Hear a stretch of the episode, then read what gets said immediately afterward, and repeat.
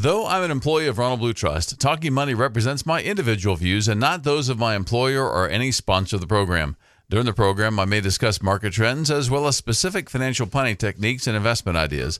These discussions are for general information only and are not intended to provide specific advice or recommendations to any individual or organization. Work with your attorney or accounting or investment professional for specific individual advice and services. Any securities or investment products discussed on Talking Money are not insured by the FDIC, are not a deposit or other obligation of or guaranteed by any bank, and are subject to investment risks, including possible loss of principal amount invested. Good morning and welcome to Talking Money. This is Mike Miller. So glad you joined us today. We've got uh, some interesting information, I think, today, but we appreciate some of the questions we've gotten in the last uh, week or so. Uh, last couple of weeks, talking about Social Security with Eddie Holland, and had a lot of questions sent in from that. Uh, and then uh, also another question from a listener about uh, Roth conversions and and just really to to kind of verify what he thought was correct on on the taxability of that. So we went back and forth a little bit about that. So a lot of these questions I don't answer on the air. We just answer them directly back to the person who uh, asks the question. So I would uh, encourage you to do the same thing. If you've got questions like that, especially those listening via podcast, which some of the questions came via the uh, podcast, you send that email question to Mike at talkingmoneyradio.com and we'll get back to you with the answer there, or I'll answer it on a future broadcast of Talking Money. But that's what we're here for is to to answer the questions that you have. And a big important part of that is without the sales pitch. We don't have a sales pitch behind this. There's no product we're selling behind here. And uh, too many advisors are doing that. Uh, radio talk people are doing that. They're really selling something. I'm not selling anything. Of course, yeah, we do provide a service and we charge a fee for that service, but, but I'm not selling that service and, and I, I don't have any kind of hidden agenda for that. And so the conversation today, because I've, I get this question a fair amount of time, and that is, you know, how do you find the right advisor? Do I even need an advisor? And it can be self-serving. That so it's a little bit it's it's like the pastor who says we're going to talk about stewardship today. And we're talking about how you should give money. Very uncomfortable for the pastor to get up there and start talking about yes you need to give more money. Uh, stewardship is a little broader based and and because it counts more than just your money. So they get away with it that way. And it, but it's something that that we all need to be reminded of. And and over time, people say, well, I need to get a the financial advisor, but I, I really am not sure I have the right one.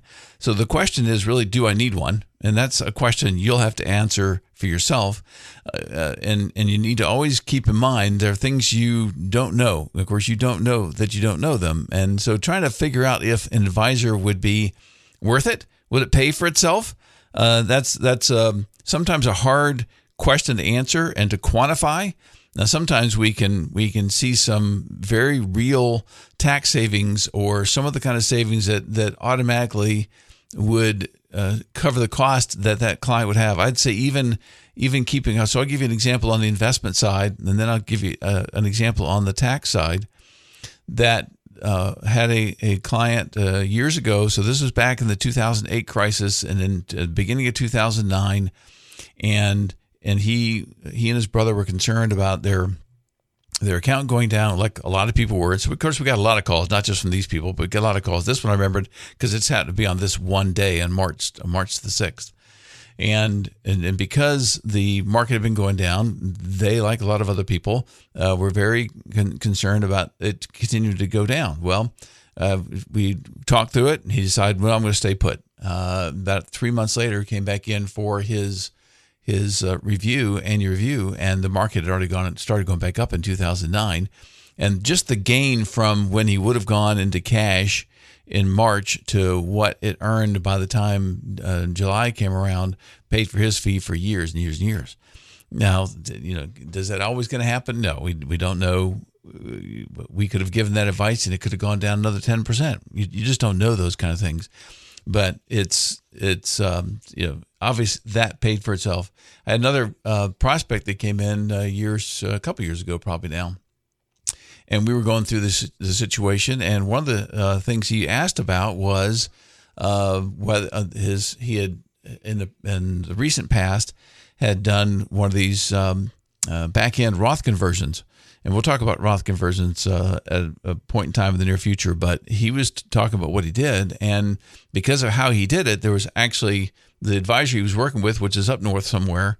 He was working with had had either not advised him right or he hadn't paid attention correctly because he got affected by this what we call the cream of the coffee rule. So you, when you do those back end Roth conversions where you uh, invest money in a a traditional non-deductible IRA, then essentially immediately convert it to a Roth.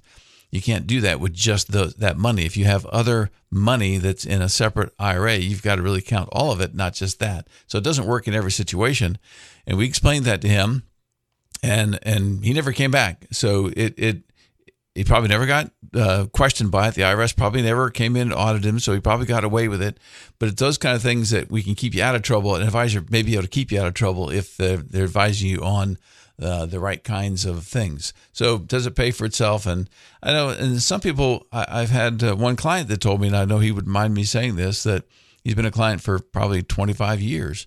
And we were talking about why he came in and so forth. And I had a, a totally different a thought in my mind as to why he came in.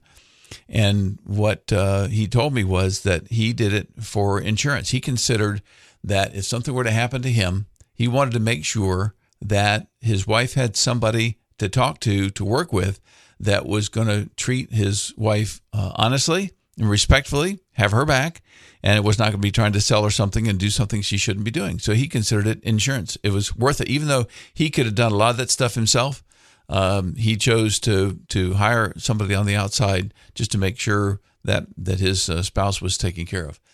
All right, so uh, let's go ahead and go to the uh, the phones, and we got uh, Robert calling us from Greenville. We'll get back to the uh, tips on finding the right advisor in just a few minutes. But good morning, Robert. Welcome to Talking Money. Yeah, hey, thanks, Mike. Um, quick question. Uh, I'm hearing, and I guess we're all hearing that you know, with the economy and the situation it's in, that uh, now it looks like the property values are starting to dip and interest rates are going up. Would you interpret that again? I know that's a, I think that's more of a national. Oh, uh, uh, lost you. local area. We're, okay, we're kind of you're kind of coming in and out, Robert. Okay, sorry, I'm kind of out in the boonies trying to get back to town. Um, now, what, what I'm saying is the we're hearing that the interest rates are going up and property values are dipping. To the environment here in the upstate, do you think that's going to have a negative effect on property values here because of the big influx, or are people going to quit moving here? Oh wow! I um, I think I got most of that question. I, I would like to think it's going to keep people moving here. Just that's more of a selfish thing. Just like stay away from Greenville. We want to we want to keep uh, keep the environment that we have now. But Greenville does seem to be in a different kind of environment because of the growth we've had. So I, I don't think it's going to affect us the same way as it affects the uh, nationally. Um, but e- eventually it could. You know, that's one of those things that who knows really what's what's going to happen and how interest rates, especially interest rates, because that's gonna that's got to have some kind of a slowing effect on on some people not being able to afford to buy a particular home because they can't afford it anymore because now the payment's going to be two three hundred dollars higher than it was before. Um, so yeah, I can see it affecting us eventually. Um, that that I've not uh, talked to to other real estate people or even Dan Hamilton may covered on his his show um, after mine, but uh, so I, I my my really gut feeling is, and just been looking at things, is probably not going to affect us. It doesn't seem to affect us yet. Um, but I can't help but think it, it would at least some uh, eventually, but probably not as bad as the rest of the country, just because uh, people are just coming in here by the boatloads. It seems like, even though they can't come by boat.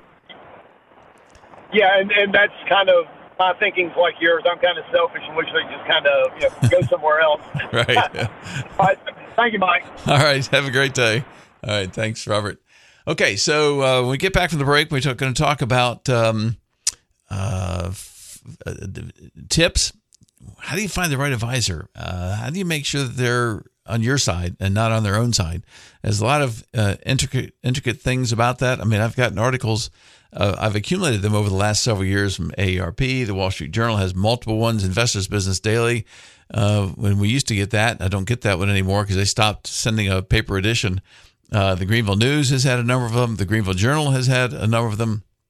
So a lot of these people give you. So I've taken what I think are the what the most common questions that a lot of these other um, publications have put out there. So it's not just me saying, "Oh, here's what you should ask," and to just give you some ideas on the kinds of things you should be asking and the kind of things to watch out for um, from what they've said in their articles, plus from my own experience, some things that uh, you just need to be careful about before you enter that uh, arena. We'll be right back.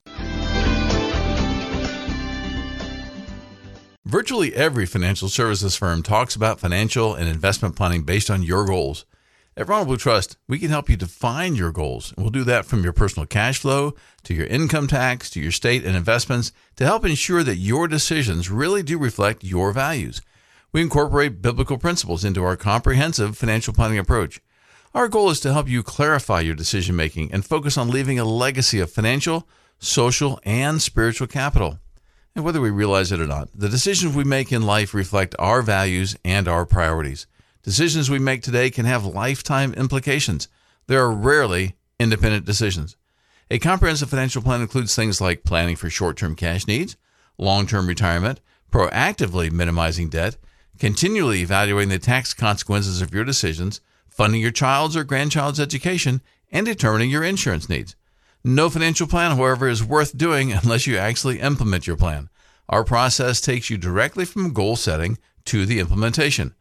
I think, we think, there's a good chance your financial stress level will improve when you understand how all of the components of your financial life integrate with each other and how to adjust over time.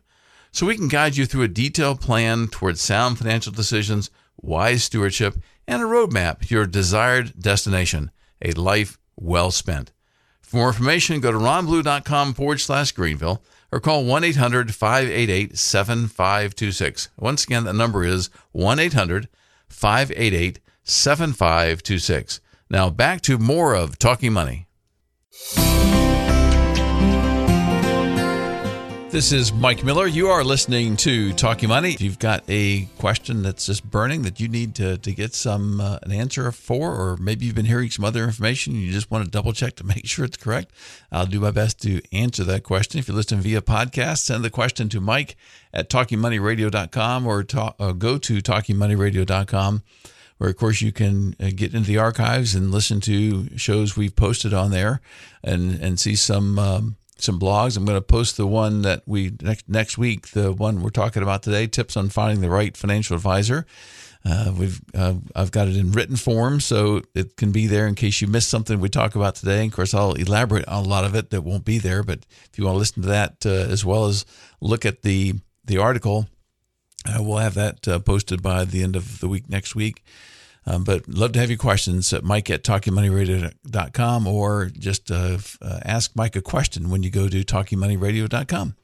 So, first, uh, one of the, the common questions that was uh, posted in all these different articles that I read was Is the advisor acting as a fiduciary? I would say even go further than that, or are they required to act as a fiduciary? So an advisor may not be required by law to act as a fiduciary, but they may still just via their own conscience and their own work ethic act as a fiduciary.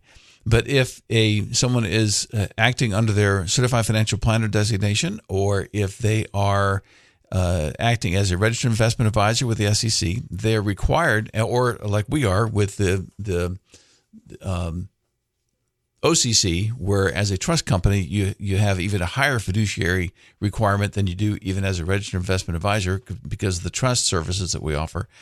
Uh, a, a, fiduciary, if you're under those uh, requirements, the, you are required by law, and your responsibility is to put the client's needs above everything else. So, and that's why most of the people that are fiduciaries and working with clients are fee only advisors. So the you take that a bit of potential conflict of interest off the table. So there's not a question of, well, do I get this product or do I sell this product? If you're selling products because of the commission, uh, because you're not charging a commission, you're, you're not being paid by the uh, by the provider of the financial product. You're being paid solely by the client, which is different than fee based. Fee based, uh, typically, they're they're fee based products, but you're still getting uh, paid for via the the product. The client pays their money the fees in there, then they turn around and pay. Where we uh, for instance, uh, at Blue Trust, we did a plan first is that you bill the client directly. So it doesn't really matter what the client is investing in, what you might recommend for that client, you're going to earn the same thing. So it's the idea is to take that objectivity to a, a higher level to say, I, I have no financial interest in recommending one versus the other. Now, one of the things that that comes to play here, though, is it could be the, the person who is a fee-only advisor in charge of by assets under management, where they might get into to a sticky situation. Is the client says, "I want to give um, some money away. I want to set up a charitable remainder trust that's going to take assets from under your management out someplace else, unless they manage the remainder trust like we do." Or I want to take uh, over the next couple years, I want to take out half a million dollars to pay off my mortgage or $100,000 to pay off my mortgage, which is less money that this person will be earning a fee on. So there can be a conflict of interest there. So you, want to make sure that the person really is going to act in your best interest, even in that situation, even if it means it's going to take fees away from them, it's still they are, are recommending what is going to be best to you and not, and not, uh, what we call suitability requirement. So uh, a lot of brokerage firms they have the suitability requirement um, where they just have to get something that's suitable for for your goals and needs and, and that kind of thing. There could be two products that that satisfy that suitability requirement. One pays a higher commission than the other.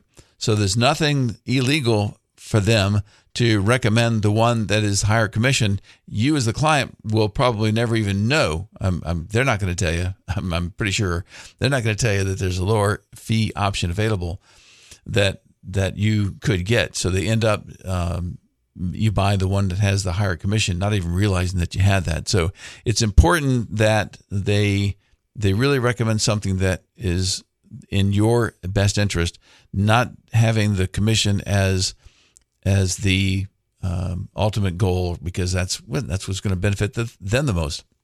So act as a fiduciary. And That's a good question to ask somebody. Are you uh, are you a fiduciary? And and also sometimes they have multiple hats. So somebody has a certified financial planner designation, but they're really uh, selling uh, insurance or annuities or something and they're that that really means they took off their their CFP hat and now they're they're their fiduciary hat and then now a salesperson. But you didn't notice that they did that. So it, you've got to be also careful to say, okay, in this case, are you acting as a fiduciary? Because in my opinion, if somebody is selling you insurance and they're saying I'm acting as a fiduciary, then they've got to prove how they did a lot of research on looking through all the different insurance products, all the different commission structures, all the different things that were available for what you may need, and they came up with the one that's the best. And the odds of that happening, in my opinion, are very, very, very small. That's not how they do that. So in in my uh, beginning years, uh, let's see how much time I got. Okay, I got a few minutes here. So in, in my early years, so I, my first years out of uh, college, I sold insurance, and then I was a manager, assistant manager at a at an insurance office. So I understand how the insurance works. That's been years ago, um, and so one of the reasons I got out of that and into um, my own business initially was because I didn't want to be tied to one insurance company. I wanted to represent the client to find the best insurance product. So that would be more like a fiduciary. I felt even back then that that's what I wanted to do. Well, in just a, a year, within a year after going into business for myself and representing the client, I felt like, well, there, there, there's more to what the client needs than what I'm offering. And financial planning was a fairly new profession back then. And so it, was not something that uh, you could go to a lot of people and say, "Hey, what's what's this like? How do you do this?" The CFP board, the Certified Financial Planner Board uh, of Standards, was already in place, um, and so it was uh, one of those things. Because I was, uh, I'd like the t- 2,800 person to get my my CFP designation. That's how far. Now they're like 200,000 and plus. So there's there's a lot more of us out there. But I was one of the early ones to get that and and and then within five years after starting that business, we started Plan First, and Plan First was uh, started right from the beginning. This is back in '84 to be a fee-only financial planning uh, advisory service. But when we recommended things, we gave the client the option. It's okay, we can help save this mutual fund or help save this insurance product, uh, but you can go anywhere you want to. So we wanted to make sure that we tried to keep it as objective as we could. Now, most of the clients stayed with us and, and we sold them things. Well, after a few years, I started I started getting concerned about that because when I wanted to recommend that a client change from one particular mutual fund to another, well, there'd be another commission. Uh, so my concern was: is the client going to think that I'm recommending this because it's the best for them, or because I want a new commission? I said, well, there's there's got to be a better way for this, and that's when we changed in the early '90s, like '91, to completely fee only, so that when we were managing assets for somebody we say, okay, look, I'm going to change. We're just going to use all no load funds, indexes, things like that, so that we can just charge a fee on that. So that if I want to recommend and think a client should change from one to another, they should have confidence, at least more confidence, that I did that for them. It wasn't going to cost them anything to move from one to another, is because I really felt like, based on my research, that they should change from one to another. And so that's where I got into the fee only part. And that's why I got into the fee only part, because I really wanted to make sure that the client felt like and realized that I was doing what I what I felt was in their best interest. So we'll talk more about that. Is your advisor an advisor or a salesperson? What are their credentials and experience? What should a financial planner actually offer? We're going to cover all those things as we come back from the break. We'll be back with the second half of Talking Money in just a few minutes.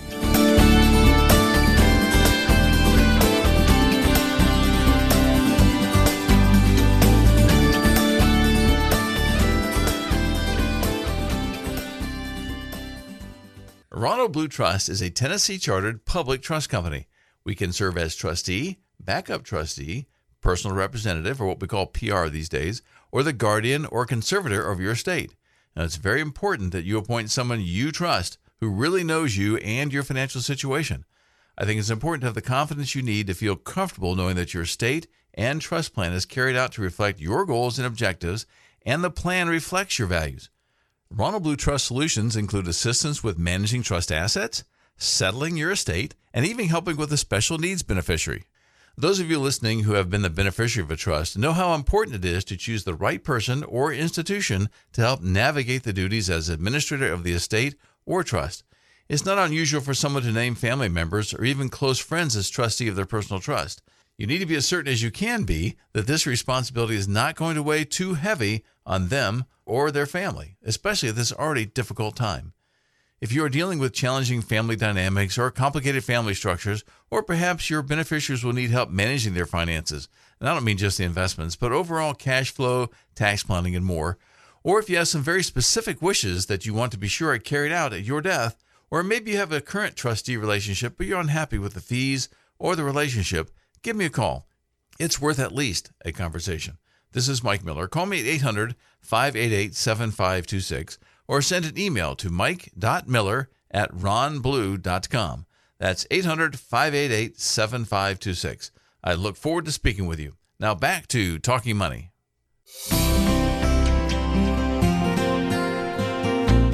We're about uh, 25 before the hour here on Talking Money. So glad you're with us. Talking about how to find the right financial advisor. So I talked about why you might need a financial advisor in the first part of the break. Talked about uh, acting as a fiduciary or are they an, uh, a fiduciary? And already talked a little bit about whether or not the the person that you're talking to is an advisor or really just a salesperson. And I alluded to some of the things already in the first uh, half of the of the show today. Um, but really you want to make sure that they the person's truly representing you, whether they're uh, selling, uh, they're compensated by commissions or by fees, make sure that they're really representing you. I just think it's easier and less complicated and less part of less potential of conflict of interest if um, they are uh, just charging you an annual fee no matter what they recommend. So just how and and, and how much an advisor is compensated, that's very important for you to know before you go into the new relationship. And make sure you you ask the hard questions like really I want to know how much is is not just how much you might get paid, but how much total are the fees? Uh, what's what's the total cost going in there from using mutual funds? What's the cost of those mutual funds? If I'm using indexes, they're typically next to nothing to to to charge. If I'm using international funds versus uh, domestic funds, if I'm using private placement uh, investments versus uh, public investments. They they all have different charges to them. So you need to understand what the difference is before I think before you go into a relationship. So there was a uh, text that came in. Is there a difference in how a fee only system versus fee based systems paid via the product is reported for income tax purposes? Uh, potentially, there would be. Uh, not so much now because really with the miscellaneous deductions, and you don't really have um, the capability of, of deducting those kind of expenses. It, it doesn't matter. It used to matter more when you'd have the fee separate from the product. If the product, if the if the uh, commission or the fee is built into the product, um, then they probably don't separate that for you for tax purposes. But it's really not an important thing anymore. So that that uh, really is uh, something you don't need to to worry about. I think the bigger part is. It, it, understand if somebody says they are fee based, make sure you understand what that means typically that means I'm fee based, but I also have other products that I can sell you. And those are the kind of situations you need to be careful to make sure the, the advisor is acting as a fiduciary in all aspects of their advice to you and not just some. And that, that you know the difference and that they explain the difference like they're supposed to between, okay, here I'm acting as a fiduciary, here I'm not acting as a fiduciary. And I think if more advisors did that, then there would be a better educated buyers on whatever they're trying to sell for those particular products. But just ask about the fees. You just need to know the total cost. So, what about credentials? What about experience? Because I think about every letter in the alphabet has been used to get credentials for somebody that's doing financial planning. Uh, the CFP is the one that uh, the CFP professional or CFP designee. Those are the ones that that's what they're the board tells us we're supposed to say. So when I say I'm a certified financial planner professional, I'm not just trying to brag. So I'm a professional. That's what they tell us. We're supposed to say professional or designee, and professional just sounds better to me than designee. Um, but that that one is probably the most widely known as the, the respected, and one of the reasons I think it is more respected is because their continuing education, and I think probably more important is the ethics requirement. Uh, so you have some accountability that you know you have a an organization that if there's somebody that's doing something they're not supposed to, you can go to the CFP Board of Standards and say, I, I got a complaint here. I need to, to report this person. They're not doing the things that they should be doing. So other designations, the CI, CIMA, the CLU, CHFC, PFS, CRPC, CKA, CFA, and all these, uh, and CPA didn't mention, and, and some of these like CFA and CPA aren't necessarily ones that are doing financial planning. Uh, the CFA particularly is doing something that's just has to do with the investment and investment design. Well, that's not financial planning. That's a piece of financial planning, but that's not financial planning.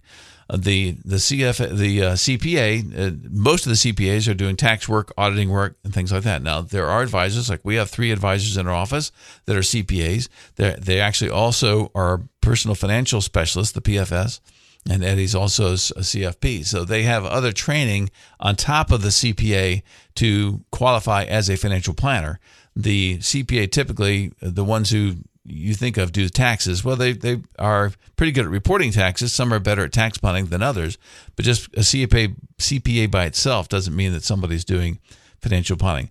And and really, and don't, I'm not a uh, trying to say at all that because somebody's a certified financial planner professional or one of these other designations, that automatically qualifies them as competent or with the kind of experience or expertise that you need to do the planning that's done for you.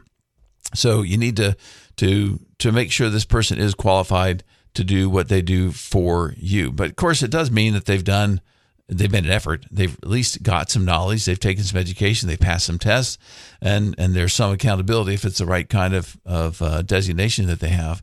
So just don't have the make sure the advisor is not one that just depended on that designation to say now I've got all the information I need. No, that's just that's just the basics.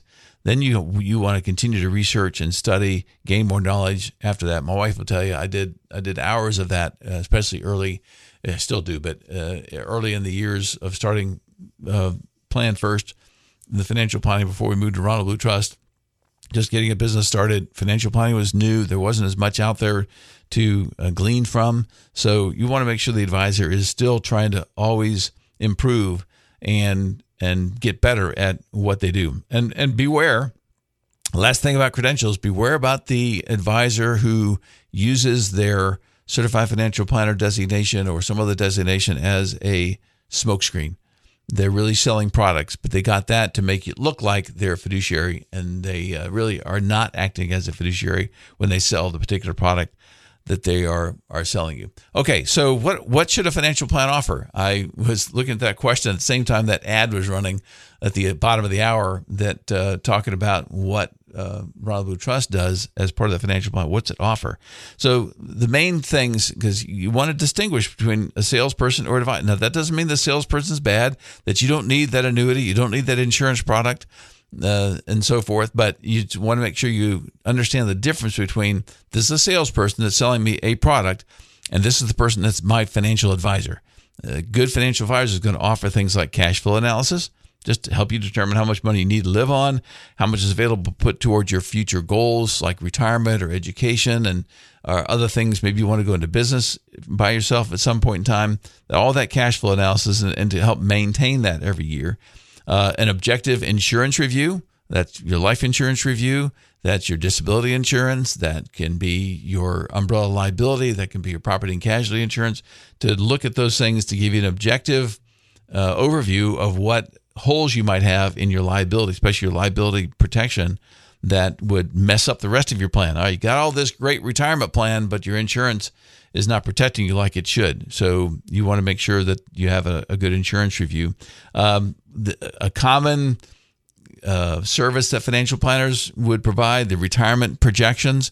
You know, how much do I need to set aside so that when I want to stop working, I'm going to get uh, I have enough money to to stop working and live off my investments and Social Security and that kind of thing. And then the distribution planning. So that's the second part of this.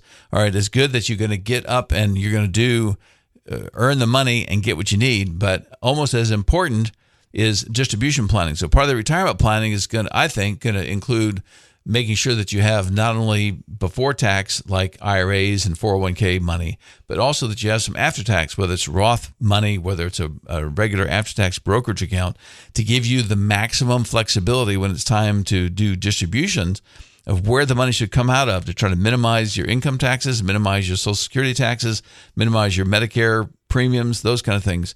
Uh, and sometimes you can't plan all that. There's somebody's wealthy enough that they're going to be taxed on all that stuff, but there's certainly some things you can do in virtually every situation to help reduce um, the the taxes and and make sure on the redistribution plan. Which tax planning is another one. That's a very critical aspect um, of your financial planning because it affects you ongoing.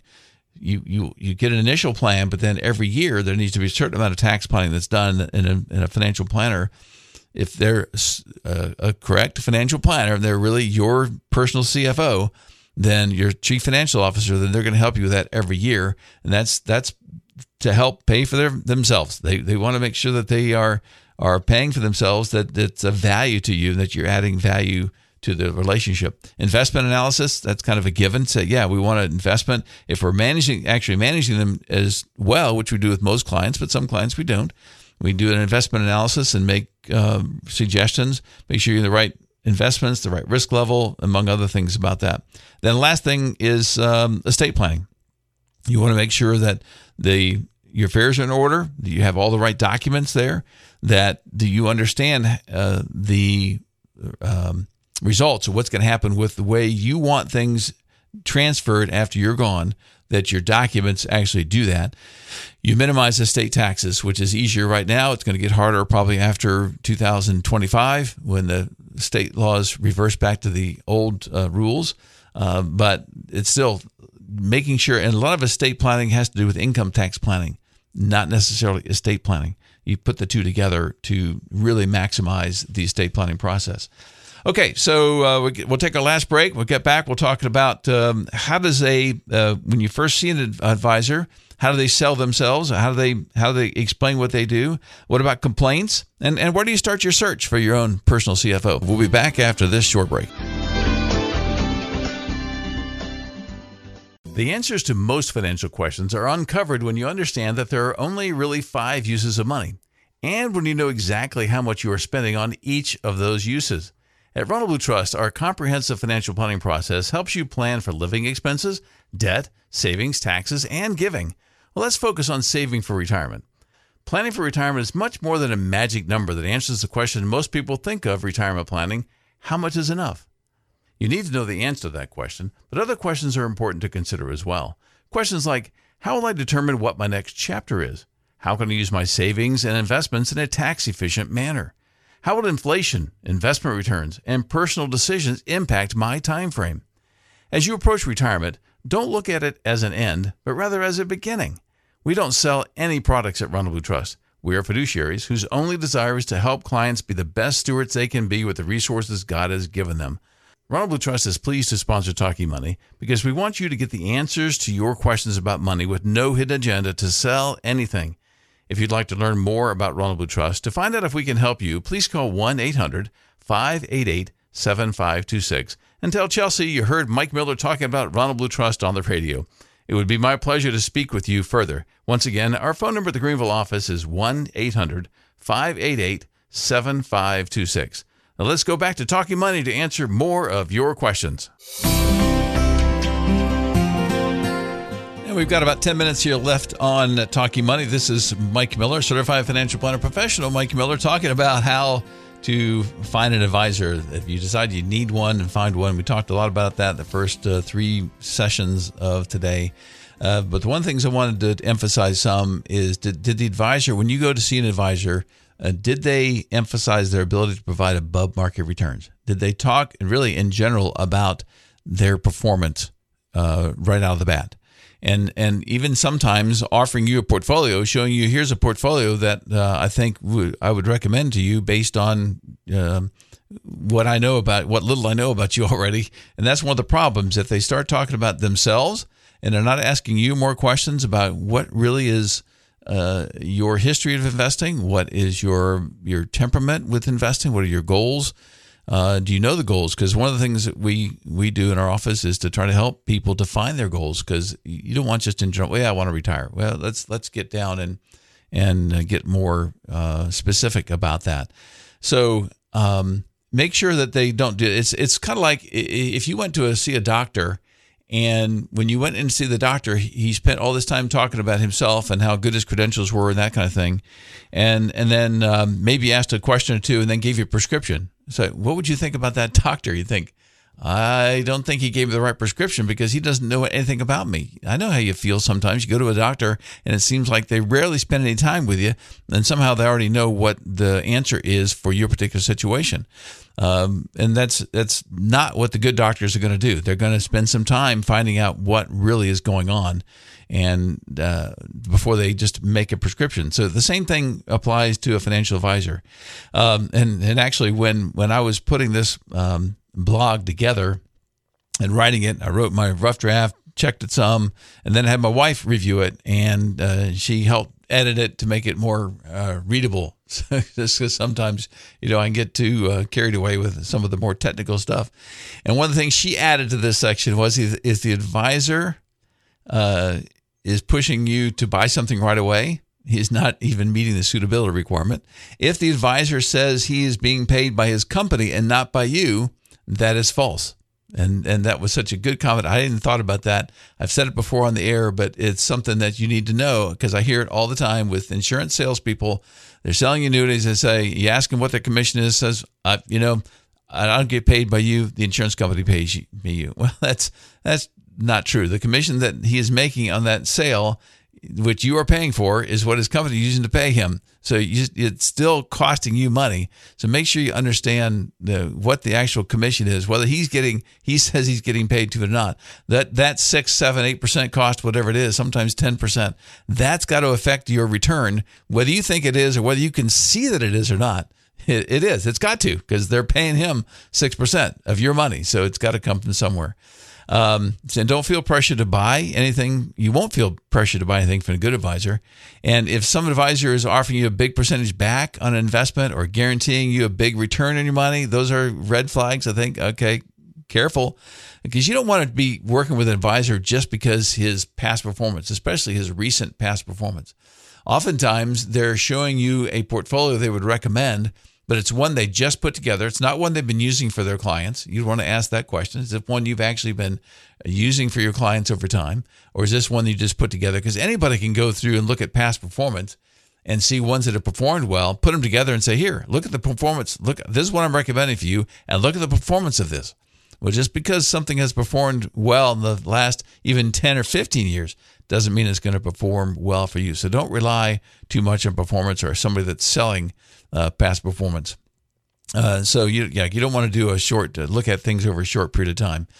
So the best financial planner, uh, one thing I say here, best financial plan, the planner is the one you will stick with. So that financial plan, if you stick with that plan, that's probably a good plan. That advisor is probably a good advisor you're sticking with. Um, next thing, have there been any complaints? Uh, so with FINRA, which is what the brokers are are overseen by, or the SEC, which registered investment advisors are seen by, or I should have added OCC to this because the um, Office of Comptroller Compliance that is of currency is um, is overseeing uh, trust companies. Uh, but are there any complaints there? Uh, so you can look. Uh, there's there's places to check, and if you want this form, I'm going to post this uh, blog on our site next week. But uh, so you'll have the web addresses. But the FINRA address is www.brokercheck.finra.org, brokercheck.finra.org. Or you can go to the SEC and look at their database. You just go to the sec.gov, and you should get the ADV Part 1. You can also go online and get the Part 2. The advisor can provide you with Part 2, which has even more information than Part 1. Uh, and then you can go uh, in, into their system to say, okay, I want to I want to know what uh, you have reported to the SEC before I decide. And look at that public disclosure database to see if they if they manage more than 110 million, it'll be on the SEC. If they manage less than 100 million, it'll be under the um, state securities that you're in. And so you'd go to the Secretary of State's office, somebody like that, to say what kind of complaints have you had with uh, this particular advisor. But don't be afraid, don't be intimidated to ask these tough questions. Uh, any prospective good advisor has got nothing to hide, and and you'll be glad you ask, and they won't mind that you ask. Uh, matter of fact, they could be proud of that. Say, no, I've not had any any uh, complaints registered against me. Uh, so it's uh, it's it's easy to check and something you should check. Just don't assume. So where do you start your search? uh, for your own what I call personal CFO, Chief Financial Officer. Where do you look? Well, you can ask for a friend or relative and and somebody you respect, but you want to make sure that that person is qualified to even uh, review their own advisor. Because I know I've met a lot of people who use an advisor that I would say, wow, that advisor is not really a financial advisor, but they're happy with them. And they think they're getting everything they need. They just don't know what they're not getting. Uh, so you'd want to ask somebody who's pretty savvy in financial matters uh, so that they can really know if their advisor and and maybe ask a follow-up question to that uh, what is it that this advisor does that make you feel like they are good and they're doing what they uh, should be doing for you. You can ask um, a cpa ask multiple cpas ask attorneys especially uh, tax attorneys estate planning and tax attorneys work with a lot of advisors. And the good ones uh, should at least heard of the financial advisor that you're that you're um, talking to. Uh, and if not, then there's you know at least a yellow flag, and not every tax attorney is going to know every financial advisor. Uh, we work with uh, I think most of the good estate planning attorneys in town, and so they're they're very familiar with us. But it's it's just a third person, third party person that you can talk to to get that information. Uh, research the internet. Uh, another suggestion my wife put in here. Research the internet. Read the descriptions, what they offered. Of course, marketing people put that together. So it's it's a good idea. You can at least see their qualifications and things like that. And maybe they're reviews, maybe they're not, but you can check reviews to see if any are posted on that. Uh, be careful about asking the client, the, the advisor for client referrals. Uh, of course, they're only going to give you the names of people who like them. Uh, just like when you're looking for a job, the referral references are going to be people that like you. You're not going to put down there somebody that doesn't. Uh, but still, if you if they have uh, a couple of clients that are in your similar situation that they worked with for a number of years, uh, get that name and call them and say, well, what's it been like? What are the what are the kind of things from your perspective? What are some of the things this advisor have done that you really liked and, and why you stuck with them? It's, it's a good place to, to look. Uh, last caution don't be enamored with someone who's on TV. Or, you know, I've been on TV a lot over the years, not so much lately, but I was for years, or quoted in a publication or listed on one of those, you know, those best of sites. uh, because a lot of those are done. I think most of the ones I've seen they're they've done because how big you are, your assets under management, how much your how much your production is, and sometimes just how much money you made. Um, it doesn't really address the the question that you have is what's the quality of the financial planning that they provide, and that's really what you want. So if you want to get more information about this, uh, go to talkingmoneyradio.com. We'll post it later this week as we post a number of blogs. Uh, did get the one text question about uh, talking about unified management versus separate account management. We're going to talk more about investments in a couple of weeks, so uh, stay tuned for that one. But thanks for listening today. If you got a question for me, Mike at talkingmoneyradio.com or just go to talkingmoneyradio.com, ask Mike a question. Thanks for listening today. We'll be back next week for the next Talking Money.